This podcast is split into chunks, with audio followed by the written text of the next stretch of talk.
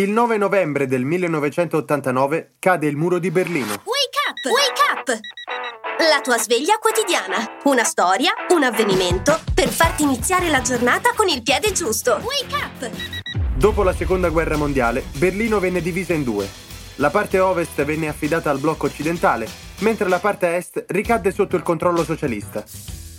Sin da subito si verificarono fughe da entrambe le parti, ma furono più numerose le persone che da Berlino est tentarono di oltrepassare il confine verso ovest, tanto che il governo filo-sovietico decise di erigere un muro nel 1961, il muro di Berlino appunto. Quella triste costruzione divenne il simbolo della guerra fredda, fino alla fine degli anni Ottanta del Novecento. Il crollo del muro non fu un evento singolo, ma il risultato di anni di impegni di stati e persone affinché Berlino, la Germania e l'Europa tornassero ad essere unite.